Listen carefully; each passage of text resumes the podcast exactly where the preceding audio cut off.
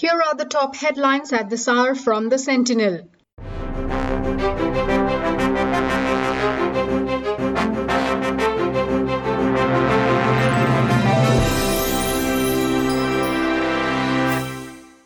With the number of COVID positive cases rising in the state, the Assam government has decided to step up its monitoring of movement of people from other states. The decision was taken after five persons travelling from the red zone areas of Rajasthan tested positive after arriving in Assam. Of the five people, one tested positive on Wednesday and four on Thursday night. Four more people, including a doctor and one from outside Assam, tested positive in Guwahati late on Thursday night. Assam now has a total of 53 COVID positive cases, 18 active cases. Assam government has decided to reschedule the current academic year of the state to compensate losses of the students due to COVID-19 lockdown.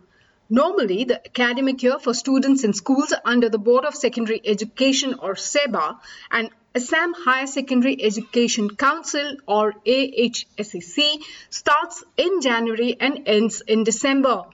In view of the current situation, the state government has decided to extend the academic year to March 2021 instead of December 2020. The governments of Assam, Meghalaya and Arunachal Pradesh have decided to hike excise tax on liquor together to ensure fair competition among the three states. Assam Finance Minister Himanta Biswa Sarma said that Assam government has already spoken to Meghalaya and Arunachal Pradesh governments about this. The Assam cabinet is expected to take a decision on this at its meeting that is likely to take place today.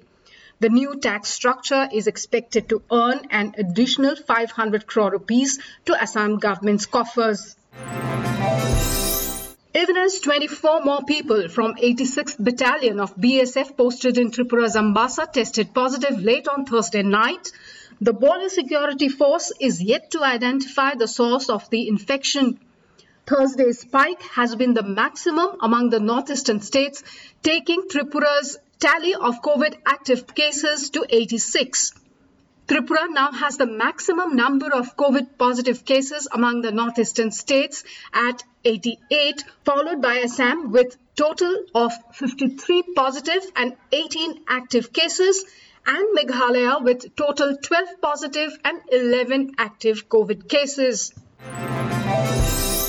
Arunachal Pradesh government has spent 9.49 crore rupees in the management and capacity building to fight COVID-19 pandemic in the state. The amount was spent from the Chief Minister's Relief Fund on procuring essential equipments and materials, relief to stranded persons and logistics, Secretary to the Chief Minister Ameya Abhyankar said. Arunachal Pradesh Home Minister Bamang Felix visited the quarantine facility at Bandardewa to make sure that every basic facility is available to the students being quarantined here after their return from other states.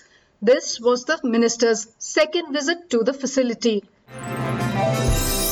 Arunachal Pradesh Governor Brigadier Retired Dr. B.D. Mishra reviewed the progress of the strategic Miao Vijayanagar Road at Raj Bhavan. Vijayanagar has no road as of now. Essential commodities are airdropped. Once ready, the road is expected to help in the development of this remote area.